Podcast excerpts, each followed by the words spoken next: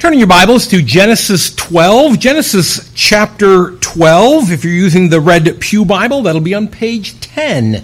Page ten, as I've joked before, it's a little discouraging. We're this far into our Genesis study and we're only at page ten. You know, it's a little, but anyway, there's a lot there. It's a rich, rich teaching. Genesis chapter twelve, verse one. We'll come back to that and read that in just a moment. Logicians, those who teach us about logic, have this funny little uh, question they will ask to help instruct us in logic. The question that's been used for decades is this one. Have you stopped beating your wife? It's a loaded question. It's a classic logical problem. Have you stopped beating your wife? You see, the question is framed in a dichotomous way. There are only two possible answers, yes or no. To answer the question is to give a yes or no. But either way, you come off looking pretty bad. Either you say, yes, I've stopped beating my wife, meaning you did once upon a time beat your wife, or no, I have not, which means you're even worse and you're still beating her. Logicians point out that that is what's called a false dichotomy, creating a situation which appears to have only two answers when in fact there are other possibilities. Obviously, the other possibility here is that apart from the game of cribbage, I do not beat my wife. See how I worked that in there? You like that? Huh? Apart from the game of cribbage, I do not beat my wife. There is another possible answer and response. Framing it up as a yes or a no is a false dichotomy. Our world is full of false dichotomies. Advertisers are really good at this. Use our skincare products or look old. Well, there might be other ways. Maybe I can use your competitor's products. Maybe I could get plastic surgery. There might be other ways. Perhaps I have found the fountain of youth. Teenagers are masters of the false dichotomy. Mom, if you love me, you'll let me go to the party. Maybe, just maybe, the angry teenager has not comprehended that mom is keeping you from the party out of her love for you. Our world is full of false dichotomies. Unfortunately, so too is our theology. Our theology has way too many false dichotomies, either or statements that ignore or gloss over a third or fourth or fifth way to address the question at hand. In some false dichotomies, the correct answer isn't either or, but both and. In the early years of Christianity, this was a false dichotomy. Either Jesus was a man or he was God. The correct response is to reject that as a false dichotomy. He is not either man or God. He is both man and God. It was a false dichotomy. Here's another false dichotomy we continue to wrestle with today. Either God is sovereign or humans have free will. Nope. False dichotomy. God has sovereignly given men and women freedom of choice. In what is a mystery to me, God sovereignly works in and through our free will. It's not either or, but both and. Other false dichotomies cause problems in life, and they cause serious errors in our theology, but they are not uh, uh, uh, both and solutions, but rather there is a third way altogether that rejects the either or situation. Today we look at one false dichotomy. Our sermon title, if you're looking there in the uh, the bulletin, our sermon title sums up the question before us. Works, meritorious or meaningless? Works, are they meritorious or are they meaningless? That is a false dichotomy. If you're a note taker, I would encourage you to circle the sermon title, put a big old star next to it, an arrow pointing at it, and in big bold letters say, false dichotomy. We're going to find out that it's not one or the other. It's not that they are meritorious or meaningless, but that there is a different view the Bible has altogether. This dichotomy, this false dichotomy, has led to all kinds of problems throughout church history. The, on one side, you have the official doctrine of the Roman Catholic Church. To go to heaven, one must do a certain minimum amount of good works. You must have faith and a certain amount of good works in order to merit eternal life with God. This is the view that has given rise to the doctrine of purgatory. Unbelievers, unbelievers go directly to hell upon death. Believers who have accumulated enough merit through their works, Mother Teresa, Apostle, the Apostle Peter, those sorts of people, they go directly into heaven upon death. But what about those in between? Believers who have not acquired enough merit through their good works. Thus, the doctrine of purgatory was born. They go there, and one, they await one of two things. Either somebody upon the earth will do works on their behalf, thus the selling of indulgences during the Middle Ages that gave rise to the Protestant Reformation. Either somebody there, somebody on earth will do good works on their behalf, or they suffer long enough that that suffering becomes meritorious for them, and they are then allowed into heaven. So on the Roman Catholic side of things, you have this view that it's faith and enough good works to merit eternal life. We should reject that view. That view is wrong. However, too many Protestants over the centuries have been careless about how they reject that view. It's right to reject works as meritorious for salvation, but it is wrong to go to the other extreme and, and, and reject that view by saying that the good works of believers are meaningless. To say that good works do not matter is also wrong. To say that our works have no value is inaccurate and unbiblical. When we reduce the question of good works to being merely a question of do our works merit salvation or are they meaningless, we have reduced it to a false dichotomy. You see, the Bible says no to both positions. Do our works merit, merit salvation? No. Loudly, boldly, emphatically, forcefully, the Bible is absolutely clear on this. Our works do not merit salvation. Paul said it this way, "For it is by grace you have been saved through faith, and that not by works." Moses wrote this, "Abraham believed God, and it was credited to him as righteousness." Habakkuk, who was then quoted by Paul and the author of Hebrews, Habakkuk said it this way, "The righteous shall live by faith." On the question, do our works play any part in earning salvation for us? Do they merit our redemption in any way? The biblical answer is a resounding no. But that is not to say that they are meaningless. It's false to swing to that position. Just as the Bible slams the door on the meritorious nature of our good works, our obedience, um, so also it resonates with proclamations of the importance of our works. The Bible simply pulses with an emphasis upon obedience and good works. The same Moses who wrote that Abraham was justified by faith alone also wrote the Ten Commandments and taught Israel to obey them. The same Paul who stressed that we are justified apart from works of the law turned right around and said, "Shall we go on sinning that grace may increase? By no means."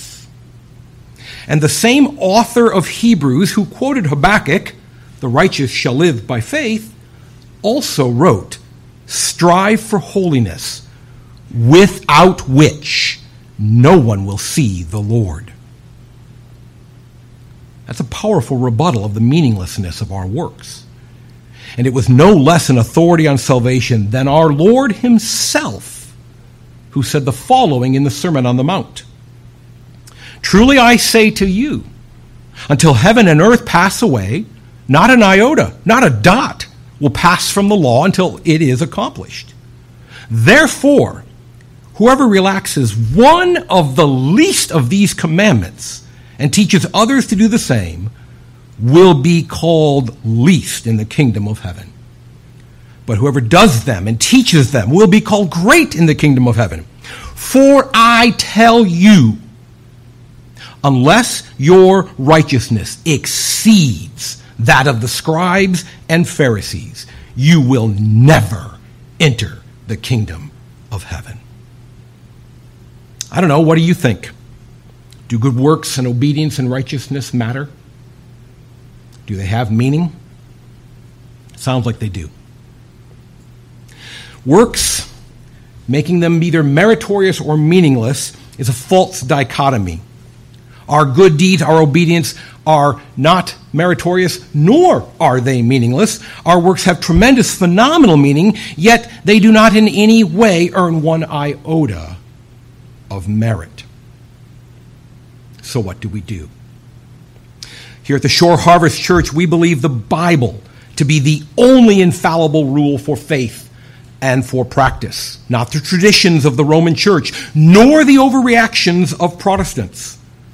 Only God's Word is the infallible rule for faith and for practice. So, to him, to those who have ears to hear, let them hear. Genesis twelve, beginning in verse one. Now the Lord said to Abram, "Go from your country and your kindred and your father's house to the land that I will show you." And now what follows, as we saw last week, is good news. It's the gospel. "And I will make of you a great nation, and I will bless you and make your name great so that you will be a blessing. I will bless those who bless you, and him who dishonors you I will curse. And in you all the families of the earth shall be blessed." Verse four, so Abram went, as the Lord had told him, and Lot went with him. Recall two weeks ago we considered the missteps and failures of Abraham's walk of faith. He was to leave behind his father's house, but here we see his nephew Lot going with him, lacking a legal heir. It appears that Abram and Sarai are adopting Lot to be that legal heir. A couple of weeks we'll see how that turns out. Anyway, continuing now in verse four. Abram was seventy-five years old when he departed from Haran. And Abram took Sarai, his wife, and Lot, his brother's son, and all their possessions that they had gathered, and the people that they had acquired in Haran, and they set out to go to the land of Canaan. When they came to the land of Canaan, Abram passed through the land to the place at Shechem, to the oak of Morah. At that time, the Canaanites were in the land. Then the Lord appeared to Abram and said, "To your offspring I will give this land." Look back for a moment at verse six. Abraham passed through the land. Having explored the land, God is now reaffirming his promise to Abram. Yes, this is the land I was speaking of. This land that you are exploring. This is the place I am giving to your descendants. Verse seven, then the Lord appeared to Abram and said, "To your offspring I will give this land." So he built there an altar to the Lord who had appeared to him. So he built there an altar to the Lord who had appeared to him. Contrast Abram's worship in this verse with our approach to worship. This could be a wonderful sermon all on its own, but alas, we're going to have to handle it briefly. We tend to ask, what am I getting out of this worship service? I didn't really like the music. The, the sermon didn't speak to my felt needs. That's not Abram's approach. Rather, Abram, having received the gospel, having received the good news that God was going to do for him, in response to that, Abram worships so as to give to God, to respond to God, not to get more from God. Do we get from worship? Absolutely we do. But what we get ought not be our motivation or the benchmark against which we evaluate worship. Ask not what you can get out of a worship service, but having gotten from the Lord, ask what and how you can put into the worship service. Not could this song selection have been more to my liking, but rather how can I lend my voice and or talents to making our singing better? Not I wish the sermon had said this or that, but rather how can I respond to what was said from God's word this morning? How can I love God more, glorify him better? Abram did not worship to get, but having gotten, he worshiped. Verse eight. From there he moved to the hill country on the east of Bethel and pitched his tent, with Bethel on the west and Ai on the east.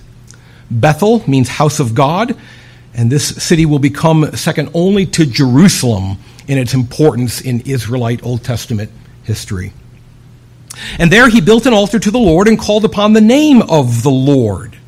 And Abram journeyed on, still going toward the Negeb.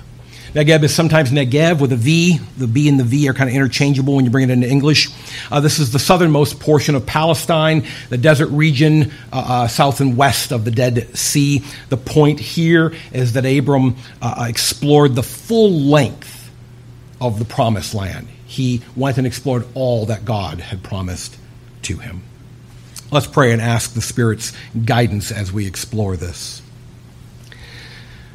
Lord, show us the message of this text, or at least one of its messages. Show us the relationship that's set forth here between faith and good works, between the call of your gospel and the response of our obedience. Let us understand that the it's not that our works are meaningless or that they're meritorious, yet altogether a different way to understand how these works matter. We pray this in Christ's name, amen. You gotta love grandmas. Going to grandma's house as a kid was the best. You're playing outside, maybe on the swing set, maybe in the sandbox. But the, the point was this. You're a kid without a care in the world. You're at grandma's house. And then it gets better. Scotty! Oh, by the way, Grandma Shaw called me Scotty, and ain't none of you Grandma Shaw. Okay? Scotty, I just baked chocolate chip cookies and I've got plenty of milk. Come on inside. Wow. That's good news. That may not be the gospel, but it is a gospel. That's good news to a little kid out there playing in the yard. Now, I'm going to give you a moment to bask in your fond memories of Grandma, but I need to take that happy time and put it to work. We're not going to ruin it or destroy it for you, but we are going to put it to work. Take a moment to dissect the scene we just painted. Ask yourself this question. Did I do anything to earn those cookies and milk? Did Grandma make those cookies in response to anything I said or did? Was Grandma bound to make those cookies by some request I made? Of course not. They came not because of any worth or merit in me. Rather, those cookies flowed out of and were emblematic of Grandma's love. That's it. Full stop. The good news of the cookies came from Grandma's love for me, and only Grandma's love for me. I did nothing to bring about those cookies in any way, shape, or form.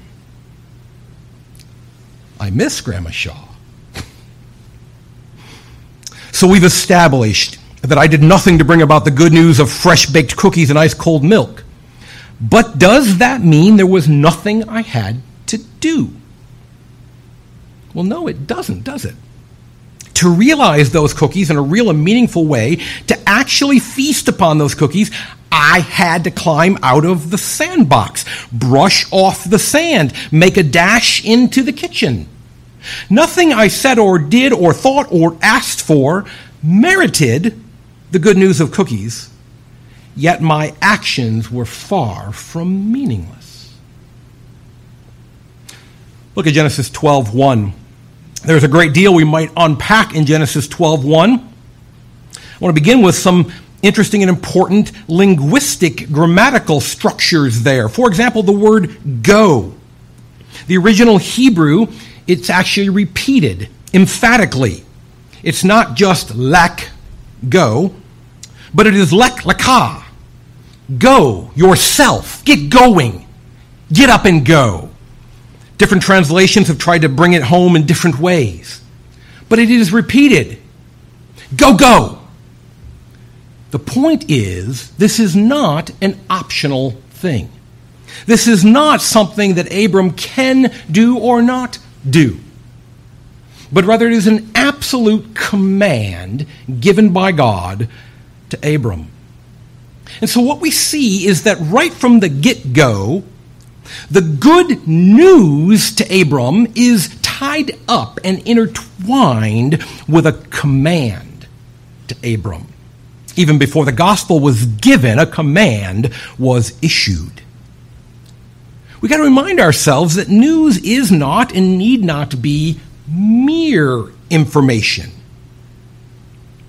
It often can and does include information that requires a response. The good news to Abram was only life-changing news if he acted upon it. Does anyone, for even a moment, believe that if Abram had stayed in Ur, given, you know, verbal consent to faith, yes, Yahweh, I, I believe that you prepared a place for me and have called me and you're going to bless my offspring. I believe all of that.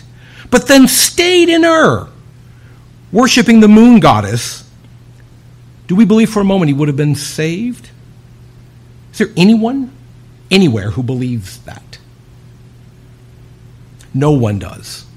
Abram's going did not merit the good news of God's salvation, but it was part and parcel with it. Now, at this point, I'm making some of you very nervous, and that's a good thing. That means you're listening and you're thinking. You're saying to yourself, Pastor, that feels like you're saying our works are a necessary part of salvation, and I thought it was by grace alone, through faith alone. That's a good point. It's a great point. Before we go any further, let's look at two really important passages of the gospel proclamation in the New Testament. Turn over, if you would, in your Bibles to Mark chapter one. Mark one. Mark one, we're going to look at verses fourteen and fifteen.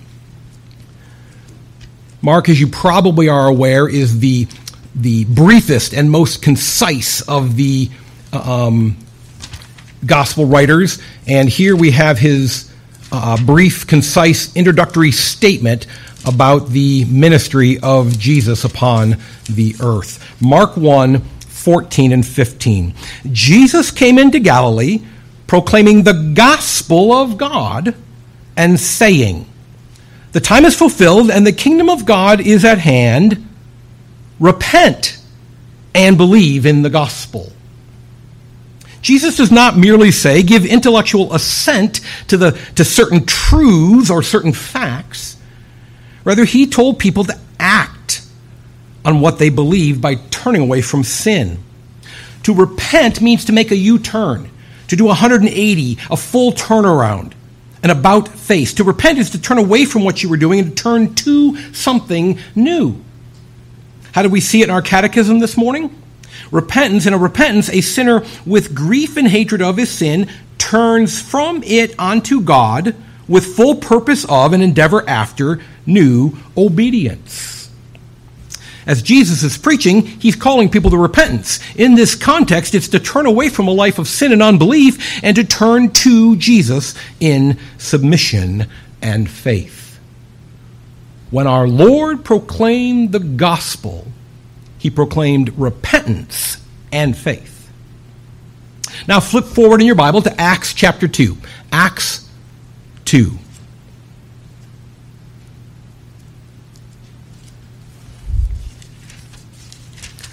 We'll be looking, we'll begin in verse thirty-seven. Acts two, verse thirty-seven. This is uh, uh, Peter preaching on the day of Pentecost. You remember the, the situation. Um, Peter has proclaimed the historic truths. He's kind of given a summary of Jesus coming and being killed and rising from the dead. And we pick up in verse thirty-seven, and the crowd is responding to Peter. Verse thirty-seven. Now when they, the crowd, heard this, they were cut to the heart, and said to Peter and the rest of the apostles, "Brothers, what shall we do?" Now pay attention closely to what Peter says. And Peter said to them, "Repent and be baptized, every one of you, in the name of Jesus Christ for the forgiveness of sins. The first thing that jumps out at us is the glaring omission of any mention of faith. It's like Peter doesn't understand how to evangelize. It's like Peter doesn't understand how the gospel works. But look down to verse forty-four, same chapter. Skim down to verse forty-four. Now Luke is writing and reflecting on what happened, and all who believed were together and had all things in common. Those whom Peter called to repentance, Luke described as believers. Those whom Peter called to turn away from a life of sin, Luke describes as those who now have faith. You see, in the mind of the New Testament writers, those two could not be distinguished. To have faith is to repent, and true repentance can only come in those who have faith. We cannot separate the two. And that is precisely what we see going on in Abram's life. Back to Genesis twelve. I should have told you to keep your finger there, sorry. Back to Genesis twelve. This relationship between faith and repentance is precisely what we see happening in Abram's life. God is declaring good news to Abram. I am going to bless you. I am going to make your name great. I'm going to give you a land. I'm going to multiply your offspring. I'm doing it all for you, Abram. And that's good news. That's gospel. But all of that followed God's command. Get up. Go out of your country, away from your people, leave your father's household. In other words, turn away from your life of pagan idol worship and turn to me. It would be a fitting summary of Genesis twelve one to say, God spoke to Abram and said, repent and believe. That's the call here. The good news which Abram was to believe was delivered in the middle of a command he was to obey. Faith and repentance are intertwined for Abram, just as they were in Peter's Pentecost sermon, just as they were in Jesus' earthly ministry. Think of it this way, maybe. If you go to Grandma's house and she says, come inside, I have fresh baked cookies for you, that's good news. That's gospel, not the gospel, but for the sake of our illustration, it is gospel, good news. Come inside, I have fresh baked cookies for you. Now, was there anything you did or could have done to earn those cookies? No, we've we've we've covered that. Grandma doesn't say, if you come inside, I will bake cookies. No, the cookies are baked. The work is done, by the way, whether you believe it or not. But the good news becomes real to you and meaningful to you when you respond to it by going inside. The good news of the cookies begins to change and impact your life for the better when you respond to it rightly. It is in turning away from your play and turning toward Grandma's call that the good news is apprehended. Thus, your obedient repentance did not merit the cookies in any way. But neither was that obedience meaningless. God says to Abram, go, get going. In faith, Abram goes.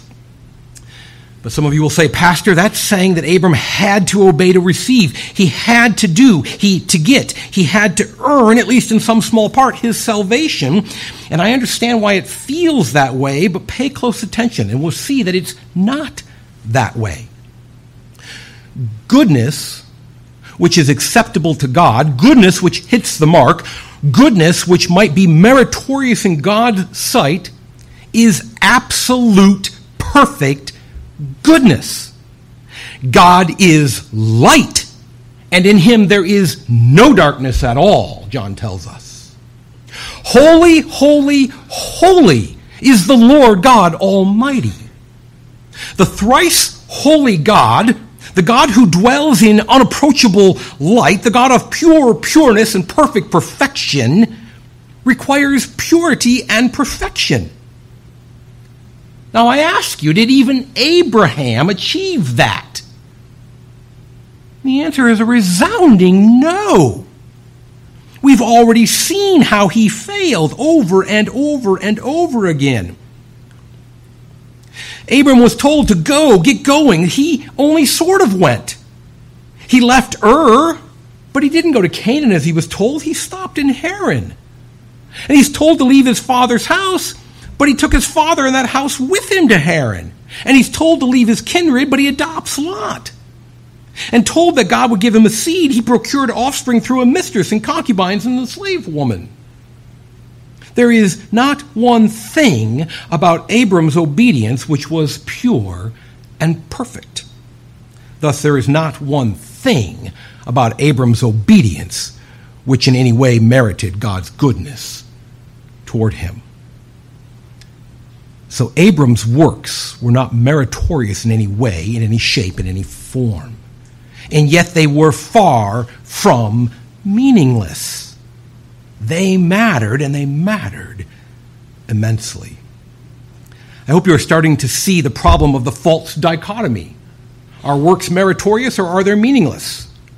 No and no. Our works have meaning. They have importance, but they are not meritorious. Following back to twelve one, following the emphatic go, get going, lek, lekah, additional linguistic tools are used in the Hebrew that don't always come through in the English. There's this alliteration and uh, sounds, uh, uh, a, a literal translation might go like this. Go, get going, from your country, from your kindred, from your father's house. Most English Bibles don't repeat the from you, but it's there in Hebrew each time. And it creates this alliterating list that kind of drive home the point. Notice the narrowing focus as well. Abram, you must leave behind your country, the comfort of the familiar. No longer will you enjoy the cuisine that you've come to love. Chaldean comfort food is not going to be available any longer. Leave your country. What Abraham uh, uh, did was going to matter. He was called to go be a stranger in a strange land, a sojourner in faith to God. From your kindred, not only must you repent of the corrupt culture in which you reside, you must also turn from those in your life who would drag you back into that sin. Your sister-in-law, Milcah, is named after the moon goddess. Repent. Get away from that family, those kindred, and the influences they're going to have on you. Abram's works mattered if he was going to be free from the influences of sin. From your father's house, Jesus says it even more harshly. Jesus said, if anyone comes to me and does not hate his own father and mother and wife and children and brothers and sisters, yes, and even his own life, he cannot be my disciple. Repent, Abram, even of the earthly bonds of family. Your father Terah is a pagan, and you have to leave him behind. Repent. Okay, so in order to be saved, Abram had to do no. That's not it. That's headed down the wrong path. That leads to a doctrine of meritorious works earning some part and place in the good news of redemption. Okay, okay. So God proclaimed good news to Abram, so he had to do nothing. No, that's also problematic. Also headed in the wrong direction. And at this point, we're exasperated, and we're saying, what is going on? And we're reminded that Abraham believed God, and it was credited to him as righteousness. Abram's good works, such as they were, did not put him in good standing with God. His faith did. But that faith must necessarily and inescapably produce good works. Paul spoke of the fruit of the Spirit, that which is produced in the life of the believer. If you have the Spirit, you will have love, joy, peace, patience, kindness, goodness, faithfulness, gentleness, and self-control. As we read in our New Testament reading, Jesus stressed that if you love him, you will obey him and keep his commandments. Martin Luther summed all of this up brilliantly in his commentary on the book of Galatians when he wrote this. And I'm paraphrasing a little bit. We are saved through faith alone, but saving faith is never alone. We are saved by faith alone, but saving faith is never alone. Again, let Grandma Shaw's house be our illustration. The good news of fresh-baked cookies came entirely from Grandma's love, apart from anything in me. Yet she called me to respond in obedience. Scotty, come inside. I have fresh-baked cookies. So any obedience on my part was not meritorious in any way. More than that, any obedience on my part stemmed from the faith I had. I believed Grandma. I was convinced there were cookies. And so I repented of the sandbox and turned and ran inside. My works did not bring about the cookies. My faith did not bring about the cookies. Grandma's cookies and her declaration of it to me produced faith in me. It began with Grandma. And out of her love for me, I then had faith that there were cookies. And out of that flowed what I did. This is why the beloved disciple John would say, by this we know that we are in him. The one who says he resides in God ought himself to walk just as Jesus walked. The relationship between faith and obedience is why Jesus' younger brother James would point to good works as a diagnostic tool for invisible faith. James said, just as a body without breath is dead, you come up to a body, it's laying on the ground. How do you check for life? You can't. Life is an invisible quality. How do you evaluate it? How do you diagnose? Are they breathing? Just as the body without breath is dead, so faith without works is dead. Faith is also an invisible quality, but the outward diagnostic tool is works. True inward invisible faith will always produce outward obedience. That obedience will be in this life marred by sin, as Abram's was, so it can never be meritorious. But neither is it meaningless. Shall we go on sinning that grace may increase? By no means. Hebrews said, strive for holiness, without which no one will see God. And Jesus said to the disciples, your righteousness must exceed that of the scribes and the Pharisees, or you will not enter the kingdom of heaven. Let's never pit good works and the gospel against one another, for the latter will always produce the former. The gospel produces good works. They're not at odds with each other. The one is the cause of the other. Back to Genesis twelve, going on in verses seven, eight, and nine, they describe how Abram explored the land and worshipped as a result. And we touched on that a little earlier. It is interesting that we have, we, we have no record of Abram worshipping based only upon the call of God. We have no record of Abram worshipping only because he heard the good news. Abram worshipped when that call, when that good news began to take effect in his life, when it began to produce in him repentance and a change of pathway, when he began to follow the Lord. It was upon exploring the land and seeing for himself, apprehending for himself the reality of the good news, that he builds altars and calls upon the name of Yahweh.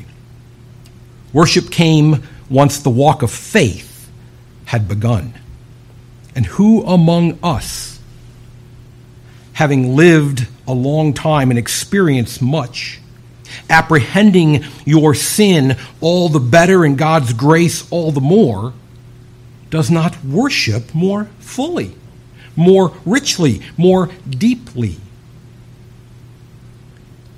When I was the headmaster at the Christian school, the teachers and I would sometimes be concerned that we couldn't get the kids to sing in the in the chapel services. We we couldn't get them to express the worship. And it dawned on us, they their short little fourteen, fifteen, sixteen-year lives haven't experienced the gospel, haven't absorbed the grace of God. They haven't understood their sin and how much it hurts and how rich the, the, the, the grace of God must be to overcome that. Worship flows out of the, uh, of the experience of walking in faith. Abram explored the promises of God to him, and out of that came his worship. Have you been looking forward to all that the gospel promises you? Have you abandoned your country, your kindred, and even your father's house? In doing so, will you not find a desperate need for the gospel to be a comfort to you? Will you not then call upon the name of the Lord even more? There's a reason that worship attendance is better among the older. It's always been that way. The older have more reason to sing because they have walked in obedience and apprehended for themselves the promise, promises of God. Abram's obedience did not save him, but Abram's obedience was the impetus to worship. Out of God's good news, Abram's faith sprang up, and out of his faith came his obedience and good works. And having obeyed in faith, worship sprang forth. It is false to say our works merit the gospel in any way, but it is equally false upon that basis to declare them meaningless. Abram believed God, and it was credited to him as righteousness. But it is impossible that faith would exist without the accompanying obedience. Look at it this way. Last week I mentioned the pastor who had challenged his congregation to spend a few weeks looking at, uh, looking at themselves, examining themselves. How do you respond to a confrontation? How do you respond to uh, uh, somebody saying that you're not good enough, or that you're not, you don't uh, uh, have enough, uh, uh, uh, you haven't done enough? How do you respond to somebody questioning you? Do you point to the thing? I taught Sunday school for X years. I helped every summer in V B S. I did. You're not trusting in Jesus. You're trusting in your own good works. You need to say, you're right, I'm badly broken, but Jesus isn't, and I have him. You say, well, Pastor, now you're back to saying the good works don't matter. But when out of love for Jesus we begin to strive to do the works, what's going to happen? We're going to fall like Abram fell. We're going to take a lot with us that we shouldn't have taken with us. And we're going to recognize that eventually as sin. And we're going to be even more astounded at the grace of God. And then we're going to strive more to do what is right and to obey. And we're going to trip and fall again, having a child by Hagar rather than trusting the Lord to provide through Sarah. And we're going to be struck by the goodness and grace of God and amazed at the gospel he has promised, and worship more fully and be motivated to try again. And the process of evaluating ourselves and looking at ourselves isn't going to drive us, not if we do it correctly and honestly, it isn't going to drive us to confidence in ourselves, just the opposite. It's going to continually remind us of how marred our good works are. And yet if we sit around and do nothing and say our good works don't matter, they are meaningless, John and James would say that means we don't have Christ at all. Our good works are not meritorious, but neither are they meaningless. We must understand they are important. They do matter, but not as a procurement for the grace of God, but rather as the evidence that his grace is at work in us, as the realization of that grace to us as the comfort in us that we really have him.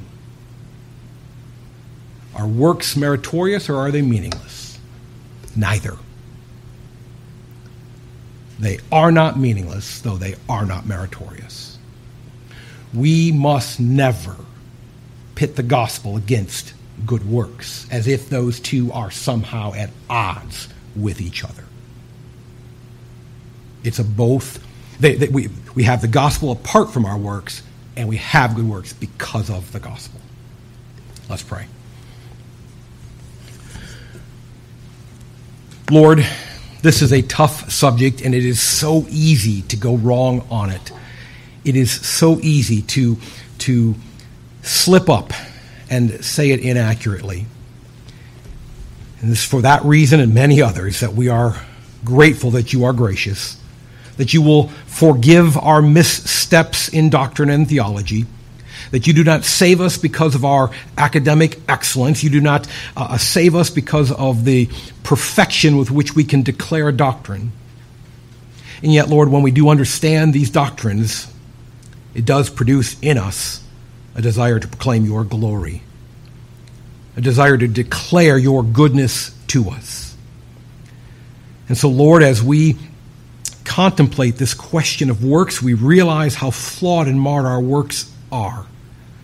And so we come running to the grace of Jesus.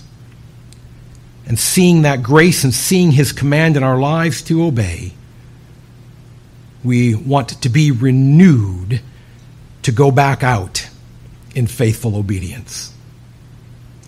Thank you that we can know we have Christ. And in knowing we have him, we can put forth an effort to please him. And in putting forth that effort to please him, we know we are going to fail. But we have Christ. What a beautiful relationship you have created between the gospel and faith and good works. We praise you for this. In Christ's name, amen.